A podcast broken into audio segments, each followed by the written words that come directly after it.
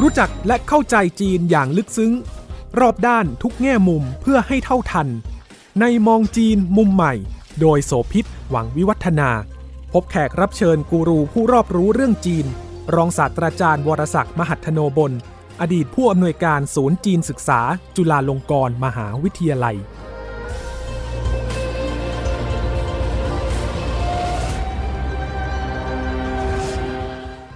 วัสดีค่ะ ในรอบสัปดาห์ที่ผ่านมาความเคลื่อนไหวของการเมืองระหว่างประเทศที่น่าสนใจก็ถูกจับจ้องมองไปที่การประชุมสุดยอด องค์การความร่วมมือเซี่ยงไฮ้หรือว่า SCO ที่สาธารณรัฐอุซเบกิสถานค่ะ เพราะว่าล่าสุดคือวันพฤหัสที่ 15 กันยายนที่ผ่านมาเนี่ยก็มีประเด็น คือเนื่องจากการที่จีนได้แสดง ท่าทีออกมา บอกว่าพร้อมที่จะร่วมมือกับรัสเซีย รับผิดชอบในฐานะชาติมหาอำนาจ แล้วก็ต้องการจะ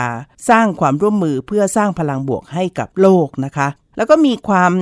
สัมพันธ์ที่ถูกสะท้อนออกมาในท่าทีที่ชัดเจนเรื่องของความใกล้ชิดระหว่างรัสเซียกับจีน อันนี้ไม่ได้เป็นเรื่องที่น่าแปลกใจค่ะคุณผู้ฟัง เรารู้กันอยู่มานานแล้วนะคะแต่ว่าตัวท่าทีของความสัมพันธ์การเมืองระหว่างประเทศเนี่ยถูกจุดประเด็นขึ้นมา ในกรณีใกล้เคียงเทียบเคียงกับอีกฝั่งหนึ่งเรื่องของสหรัฐกับท่าทีต่อไต้หวันที่เดี๋ยวเราจะคุยกันด้วย แต่ว่าในตอนต้นเนี่ยค่ะ เรามาดูเรื่องความสัมพันธ์ระหว่างจีนกับรัสเซียเนี่ยก็พบว่ามีหลายแง่มุมที่น่าสนใจ ไม่เพียงใกล้ชิดเป็นพันธมิตรทางเรื่องของการระหว่างประเทศ ยังมีความแนบแน่นทางเศรษฐกิจ แล้วก็ยังเชื่อมโยงไปถึงเรื่องของการเป็นอีกด้านหนึ่ง กับฝั่งของชาติยุโรปแล้วก็ตะวันตกด้วยนะคะ ซึ่งตอนนี้เนี่ยนะคะ การค้าระหว่างจีนกับรัสเซียมูลค่าก็มากกว่าแสนสี่หมื่นล้านดอลลาร์สหรัฐถ้าพูดถึงของปีที่แล้ว แล้วก็มีอัตราที่เพิ่มขึ้นในช่วงครึ่งแรกของปีนี้ด้วยถึงร้อยละ 25 ค่ะ ประมาณการนะคะว่าการค้าระหว่างกันอาจจะสูงถึง2แสนล้านดอลลาร์สหรัฐภายในสิ้นปีนี้ท่ามกลางสถานการณ์ของโควิดนะคะ ที่ทั้งโลกยังคงอยู่ในช่วงเศรษฐกิจที่ซบเซามาก ๆ จากผลกระทบของการระบาดค่ะ วันนี้เราจะคุยกันถึงเรื่องสัมพันธ์ระหว่างจีนกับรัสเซีย และเชื่อมโยงไปถึงเรื่องขององค์การความร่วมมือเซี่ยงไฮ้ด้วยท่านอาจารย์วรศักดิ์มาธโนบลที่ปรึกษาศูนย์จีนศึกษา จุฬาลงกรณ์มหาวิทยาลัยจะคุยกันนะคะ สวัสดีครับ ข่าวที่ปรากฏออกมาเป็นท่าทีมิตรภาพที่แน่นแฟ้นของจีนกับรัสเซียอีกระลอกหนึ่งท่ามกลางการเมืองโลกและการเมืองระหว่างประเทศเนี่ยนะคะ มันน่าสนใจมากเลยชวนอาจารย์ได้ช่วยมาให้ข้อมูลค่ะ องค์การความร่วมมือเซี่ยงไฮ้เนี่ยเกิดขึ้นมาก็มีเป้าหมายเพื่อที่จะเชื่อมความสัมพันธ์ ทั้งเศรษฐกิจการเมืองและการทหารในชาติยุโรปกับเอเชียด้วย แต่อาจารย์เล่าแบ็กกราวน์หน่อยสิคะว่ามันแอคทีฟยังไง มันมีความเคลื่อนไหวที่น่าสนใจ น่าจับตามองยังไง โดยเฉพาะในพศนี้ช่วงเวลานี้ค่ะ ก่อนอื่นนะครับ เราก็ต้องย้อนกลับไปเมื่อประมาณเกือบ 30 ปีก่อน คือในปี 1996 เวลานั้นสงครามเย็นเพิ่งจะยุติ แล้วก็เป็นช่วงเดียวกับที่โลกสังคมนิยมล่มสลาย ตอนนั้นจีนเองก็มีความหวั่นไหวนะครับ แต่จีนเองก็คิดว่าเมื่อสหรัฐทำตัวเป็นมหาอำนาจขั้วเดียวโลกเสรีนิยม ทุนนิยมได้รับชัยชนะจากสงครามเย็นเนี่ยจนทำให้สังคมนิยมล่มสลายไปแล้วนั้น จีนจะหาทางแก้อย่างไรนะครับ ในสิ่งที่จีนคิดออกเนี่ยเกิดขึ้นในปีคศ 1996 ตอนนั้นจีนเนี่ยได้เป็นฝ่ายริเริ่มให้มีการปรึกษาหารือมีการประชุมกันกับประเทศรัสเซียนะครับแล้วก็เป็นอดีตประเทศต่างๆ ที่เพิ่งแตกตัวจากการล่มสลายของสหภาพโซเวียตนะครับเวลานั้นเนี่ยจีนก็สามารถเชิญหรือรวบรวมมาได้รวมทั้งจีนด้วยนะครับเป็น 5 ประเทศก็คือมีจีน คาซัคสถาน คีร์กิสถาน รัสเซีย แล้วก็ทาจิกิสถานนะครับตอนนั้นความคิดริเริ่มเนี่ยมันเกิดขึ้นในปี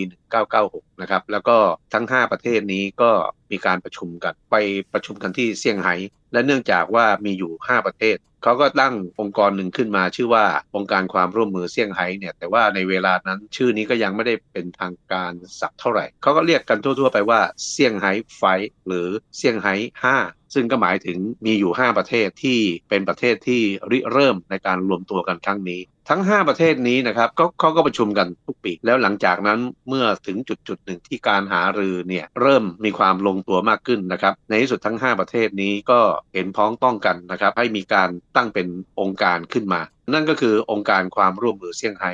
ที่ภาษาอังกฤษเรียกว่าสร้างหาย Cooperation Organization แล้วก็เราเรียกกันย่อๆว่า SCO ฉะนั้นเวลานั้นเนี่ยประเทศทั้งหมดนะครับก็ยังมีการประชุมกัน ทีนี้ประเด็นสำคัญเนี่ยที่ผมคิดว่าน่าสนใจอย่างมากก็คือว่า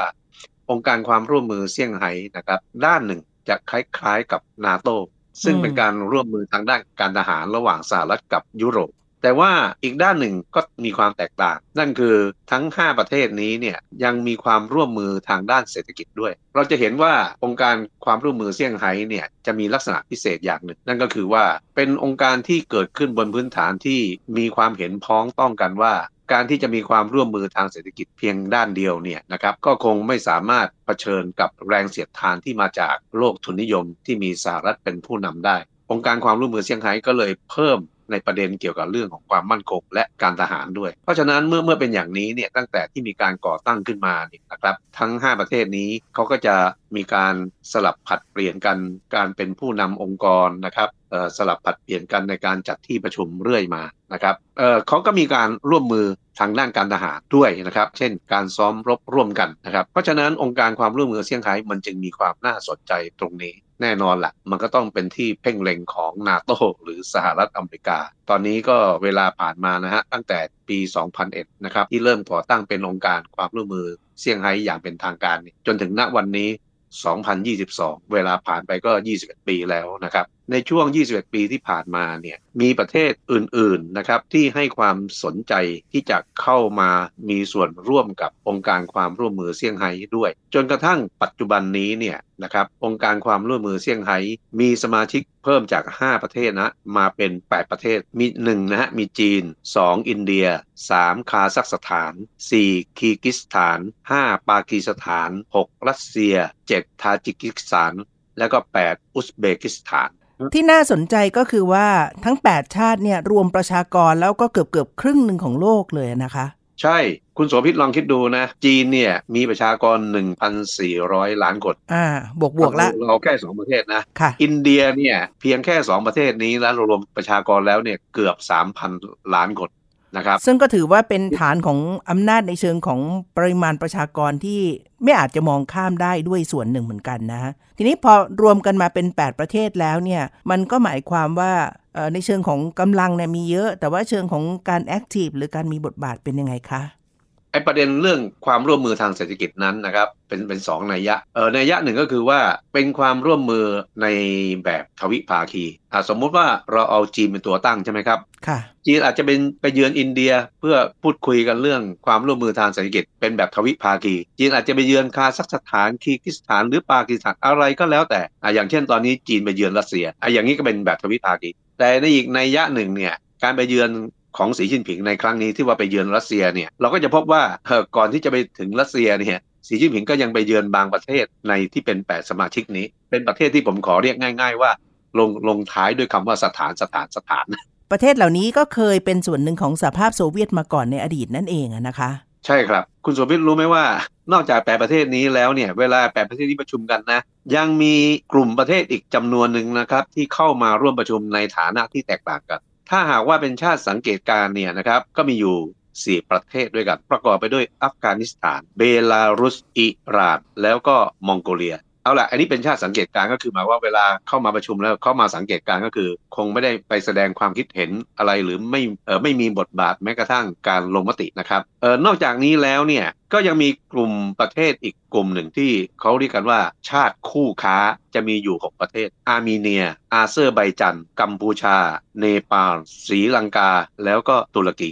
ทั้งหมด 6 ประเทศด้วยกัน เท่านี้ยังไม่พอนะไอ้นี่มันมีการเกี่ยวข้องกับเราแวบๆอยู่เหมือนกันนะครับ ถัดจากชาติคู่ค้า ก็ยังมีกลุ่มประเทศอีกประเภทหนึ่งนะครับ เป็นกลุ่มที่เขาเรียกกันว่าชาติรับเชิญ ชาติรับเชิญนี้ก็คืออ่าหมายความว่าได้รับรับเชิญให้เขาเข้ามาประชุมหรือมาสังเกตการหรืออะไรก็แล้วแต่เออก็คือสีชาติรับเชิญเนี่ยก็จะประกอบไปด้วยอาเซียนอาเซียนคุณสมพิจารณาว่าไอ้นี่มันหมายถึงสิบประเทศนะอ่าใช่เชิญหนึ่งได้สิบนะ ถ้าใครตอบรับไปใช่แล้วก็ประเทศไอ้พวกเครือรัฐเอกราช มีเติร์กเมนิสถาน และที่สำคัญก็คือมีสหประชาชาติด้วย ก็คือหมายความว่าเวลาเขาประชุมกันเนี่ยกรณีของสหประชาชาติเขาอาจจะเชิญเลขาธิการของสหประชาชาติ หรือตัวแทนของเลขาธิการเข้าร่วมประชุมองค์การความร่วมมือเซี่ยงไฮ้เนี่ยจะมีลักษณะที่เปิดกว้างมากนะครับ กว้างกว่านาโตกว้างกว่า EU สิ่งที่น่าสังเกตก็คือว่าหลายหลายชาตินะครับ ที่ผมเอ่ยชื่อมาไม่ว่าจะเป็นสมาชิกสังเกตการคู่ค้าหรือว่ารับเชิญเนี่ย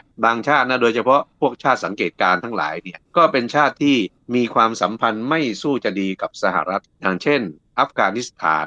อิหร่านตอนนี้ยังเป็นชาติสังเกตการนะครับ และเราก็ไม่รู้ว่าในอนาคตเนี่ยทั้ง 4 ชาตินี้จะยกระดับตัวเองเข้ามาเป็นชาติสมาชิกหรือเปล่า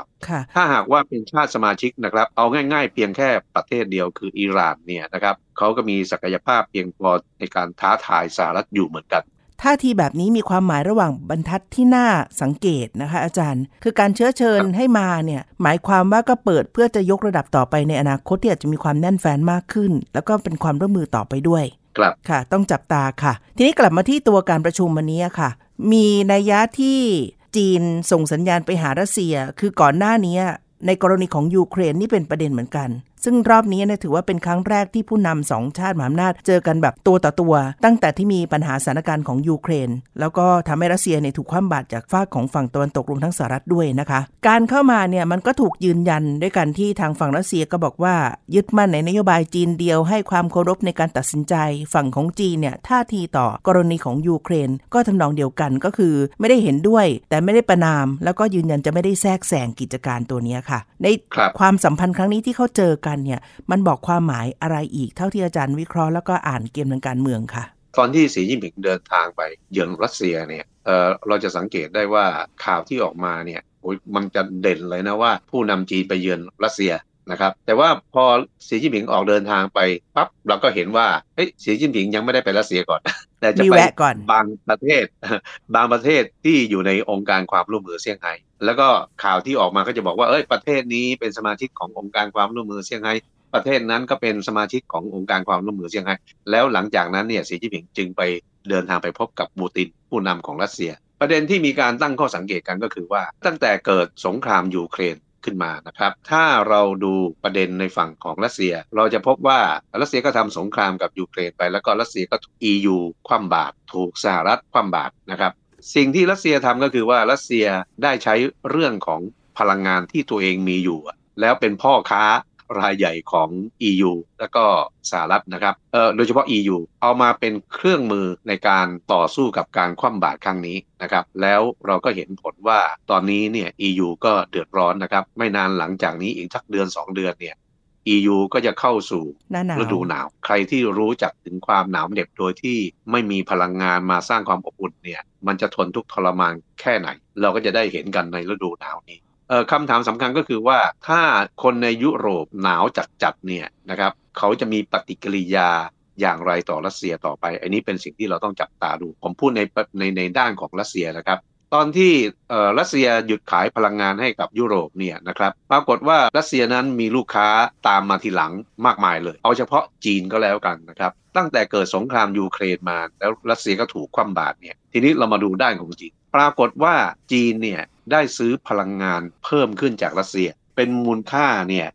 3.5 หมื่นล้านดอลลาร์ตั้งแต่เกิดสงครามยูเครนมา หมายถึงว่าเป็นการซื้อขายกันหลังจากที่เกิดสงครามยูเครนนะครับ ยังไม่รวมข้อตกลงระหว่างจีนกับรัสเซียที่มีการซื้อขายพลังงานกัน ไม่กี่ปีก่อนหน้านี้นะครับ เป็นการซื้อขายแบบยาวนานถึง 30 ปีฉะนั้นจีนซึ่งตอนนี้เนี่ยเป็นประเทศที่บริโภคพลังงานอย่างมากเลยเนี่ย บริโภคเท่าไหร่ก็รู้สึกว่าไม่อิ่มเพราะฉะนั้นจีนเนี่ยก็ยังคงที่ต้องการที่จะต้องต้องการพลังงาน ไม่ไม่เฉพาะจากรัสเซียนะจากที่ไหนในโลกนี้จีนก็ต้องการไอ้ก่อนหน้านี้ที่ว่ามีข้อตกลงซื้อขายกัน 30 ปีเนี่ยนะครับตอนนี้เขามีการวางท่อก๊าซนะครับในพื้นที่ประเทศจีนนะครับ มันเป็นท่อก๊าซที่น่าตื่นตาตื่นใจมาก เพราะว่ามันยาวมากจนกระทั่งผ่านไปหลายมณฑลนะชีคือเช่นมณฑลเอ๋อเป่ย ซันตงเจียงซู แล้วก็เซี่ยงไฮ้ด้วย แล้วเขาก็กำหนดนะครับว่าท่อก๊าซนี้เนี่ยจะวางเสร็จสับเรียบร้อยพร้อมที่จะส่งพลังงานได้ในปี 2025 เมื่อมีการซื้อขายพลังงานเกิดขึ้นอย่างเป็นทางการแล้วเนี่ยรัสเซียเนี่ยจะต้องส่งก๊าซมาให้กับจีนนะฮะวันละ 50 ล้านลูกบาทเมตรเออมันไม่เกี่ยวกับไอ้หลังสงครามยูเครนไอ้สามจุดห้าหมื่นล้านที่หลังเนี่ยใช่อันนั้นสามจุดห้าหมื่นล้านครับไอ้นี่เรามองจากด้านจีน ราะฉะนั้นสีจิ้นผิงไปเยือนปูตินนะครับ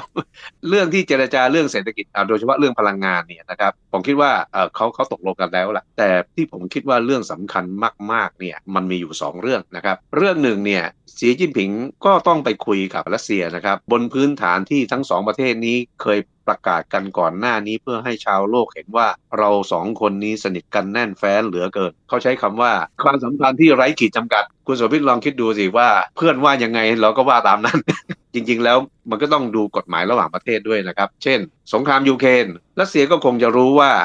อยู่ๆไปบอกให้จีนมาช่วยลบเนี่ยมันก็คงใช่ที่ อีกด้านหนึ่งเนี่ยนะครับเราจะต้องไม่ลืมว่าปูตินเนี่ยเป็นผู้นำรัสเซียมายาวนานจนกระทั่งผมนับแทบไม่ไหวแล้วว่ากี่สิบปี ตั้งแต่หลังจากสหภาพโซเวียตล่มสลายไปนะครับปูตินก็เป็นผู้ทรงอิทธิพลทางการเมืองของรัสเซียมาจนถึงปัจจุบันนี้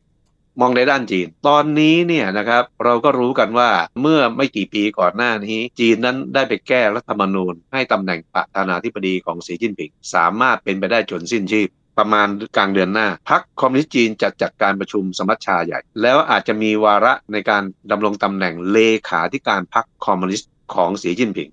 อาจจะไปมีการแก้ไขธรรมนูญหรือเปล่าอันนี้เรายังไม่อาจทราบได้ ว่าจะเป็นการแก้ไขให้สีจิ้นผิงเป็นเลขาธิการพักไปจนสิ้นชีพด้วยหรือไม่ เพราะฉะนั้นนัยยะสำคัญของการเยือนรัสเซียของจีนในครั้งนี้เนี่ยมันจะทำให้เราเห็นว่านับจากนี้ไปนะครับ ปูตินนั้นคงเป็นผู้นำของรัสเซียไปอีกยาวนาน แต่คราวนี้จะมีจีนเนี่ยมีสีจิ้นผิงแถมพ่วงเข้ามาด้วย ว่าจะเป็นผู้นำไปจนถึงสิ้นชีพ อันนี้เนี่ยเป็นการเยือนที่มีความหมายมากนะครับ เพราะว่าสำหรับกรณีจีนแล้วตั้งแต่เกิดโควิดมาเนี่ยจีนก็ก้มหน้าก้มตาแก้ปัญหาเศรษฐกิจอันเนื่องมาจากโควิดของตัวเองนะครับแล้วปรากฏว่านี่กันเป็นการออกนอกประเทศของสีจิ้นผิงในขณะที่ปัญหาโควิดในประเทศเนี่ยก็ยังยังมีอยู่ แสดงว่าเขาให้ให้ความสำคัญกับรัสเซียมากนะครับ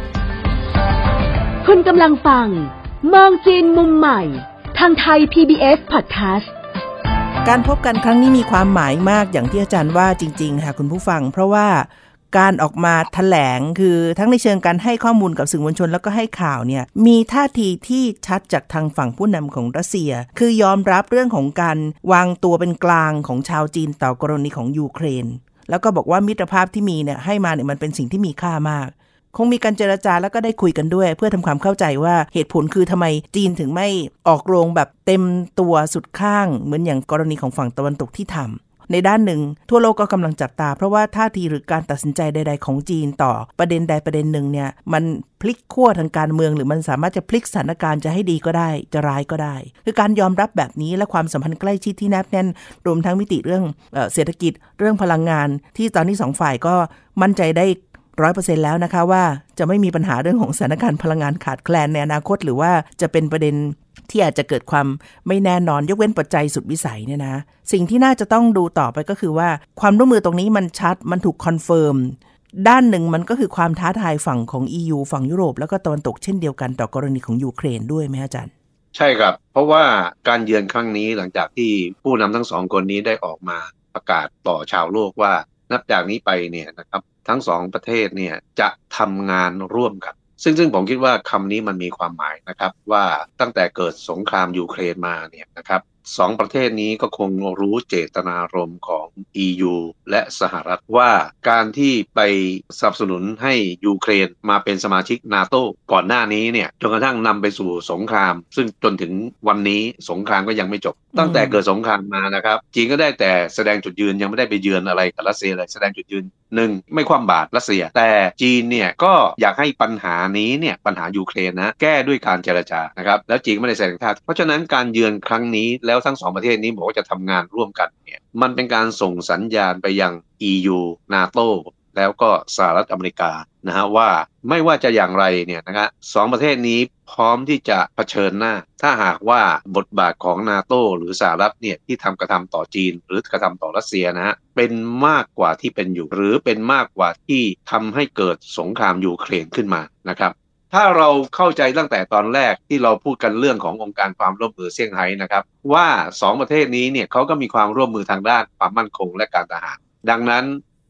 สัญญาณนี้ก็คงจะทำให้ EU NATO หรือสหรัฐเนี่ยได้รับสัญญาณนี้ไปแล้ว เป็นการเตือนโดยอ้อมๆนะครับ บางคนอาจจะมองว่านี่เป็นการเตือนตรงๆก็ก็ได้นะครับ ก็ก็คงไม่ผิดนะครับ ในเวลาไล่ๆกันก็มีฟืนอีกท่อนหนึ่งสุ่มเข้ามาท่ามกลางความขัดแย้งของสองฝ่ายนี้ ก็คือการเผยแพร่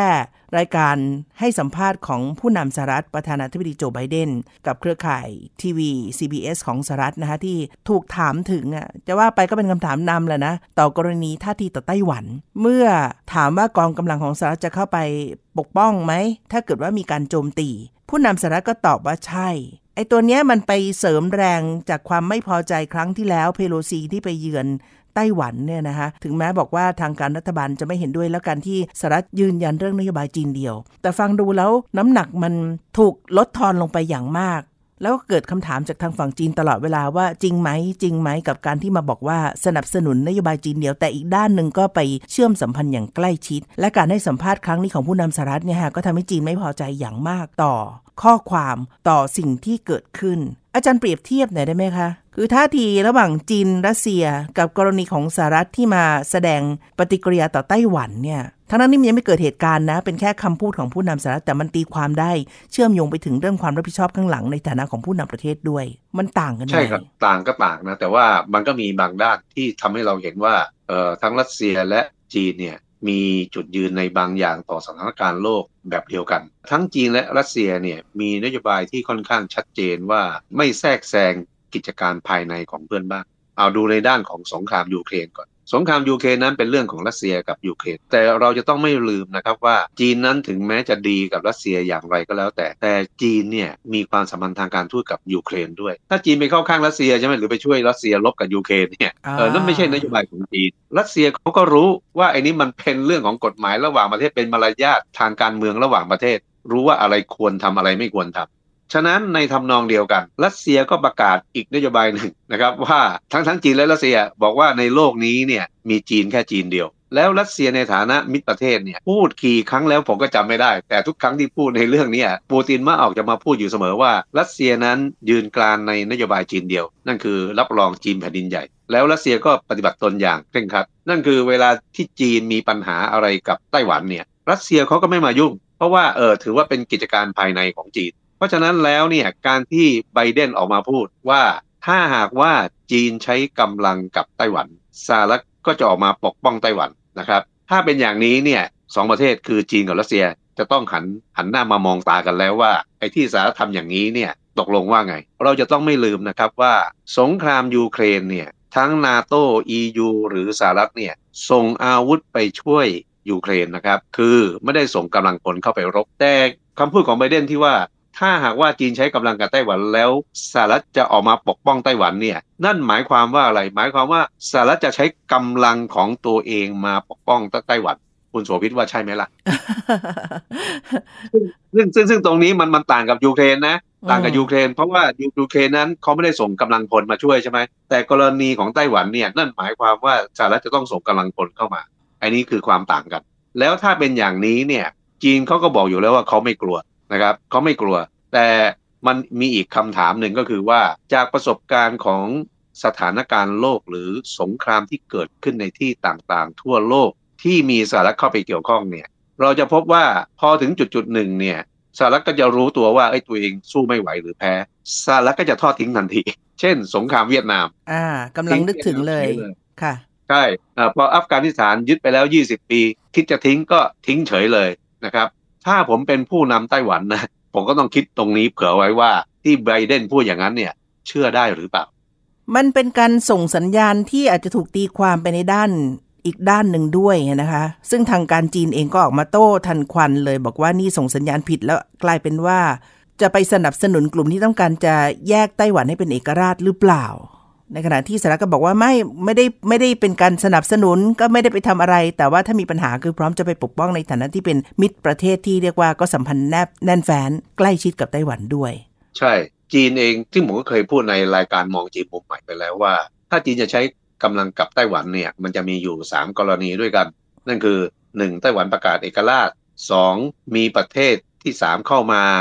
แทรกแซงการรวมชาติ ซึ่งไอ้นี้ชัดเจนว่าเป็นสหรัฐนะครับ อันที่ 3 เมื่อไต้หวันหน่วงเหนี่ยวการรวมชาติ การเจรจารวมชาติสามข้อนี้นะครับณณวันนี้ยังไม่เกิด และที่ยังไม่เกิด ผมก็เชื่อว่ามันเป็นเพราะว่าผู้นำไต้หวันเขาก็รู้ดีว่าขืนไปประกาศอย่างใดอย่างหนึ่งให้เข้าเงื่อนไขสามข้อนี้เนี่ยนะครับ มันก็ไม่เป็นผลดีกับตัวเอง ไม่ต้องอะไรมากนะครับ แค่เอ่อแนนซี่เพโลซีมาเยือนไต้หวันเนี่ยจีนไปซ้อมรบทิ้งขีปนาวุธใกล้ๆเกาะไต้หวันเนี่ยทำให้สายการบินต่างๆ ต้องหยุดบินเนี่ย มันก็สร้างความเสียหายทางเศรษฐกิจไม่รู้จักเท่าไหร่แล้วนะครับ เพราะฉะนั้นมันก็คงเป็นงานยาก เมื่อเป็นอย่างนี้อะแล้วเรามองว่า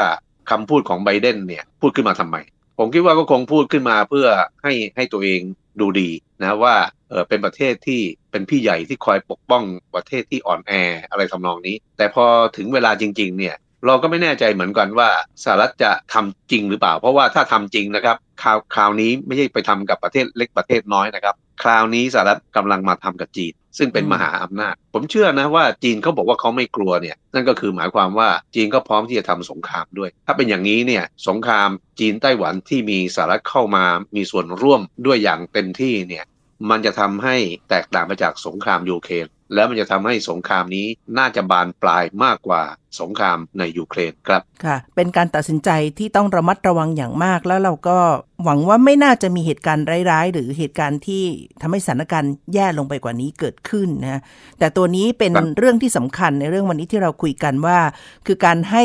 สัมภาษณ์ การให้ความหมายของการพูดของผู้นำประเทศเนี่ยมีนัยยะที่ถูกตีความและเชื่อมต่อได้มาก ๆ เพราะฉะนั้นก็ต้องระมัดระวังอย่างยิ่งทีเดียวค่ะ เพราะว่าถ้าเกิดมันบานปลายขึ้นมาแล้ว มันจำกัดความเสียหายลำบาก ช้างสารชนกันหญ้าแพรกก็อาจจะแหลกรานไปด้วย แล้วไทยเราเองก็ต้องจับตาต่อความสัมพันธ์ที่เกิดขึ้นอย่างใกล้ชิด เพราะอาจจะมีโอกาสได้รับผลกระทบ เช่นเดียวกันด้วยค่ะ นี่เป็นเรื่องที่เราคุยกันในวันนี้นะคะ ต่อกรณีของจีนรัสเซีย และท่าทีที่มีในกรณีของยูเครนกับท่าทีของผู้นำสหรัฐกับไต้หวัน ซึ่งเพิ่งเกิดขึ้นสดๆร้อนๆอาจารย์บรศักดิ์มหัทโนบล ที่ปรึกษาศูนย์จีนศึกษาจุฬาลงกรณ์มหาวิทยาลัย และดิฉันโสภิตบังมิวัฒนา ลาแล้วนะคะ สวัสดีค่ะ สวัสดีครับ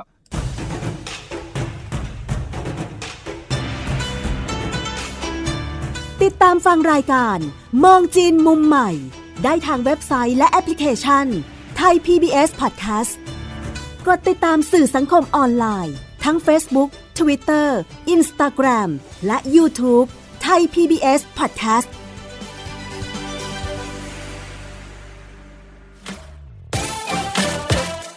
This is Thai PBS Podcast. We the world, we the voice.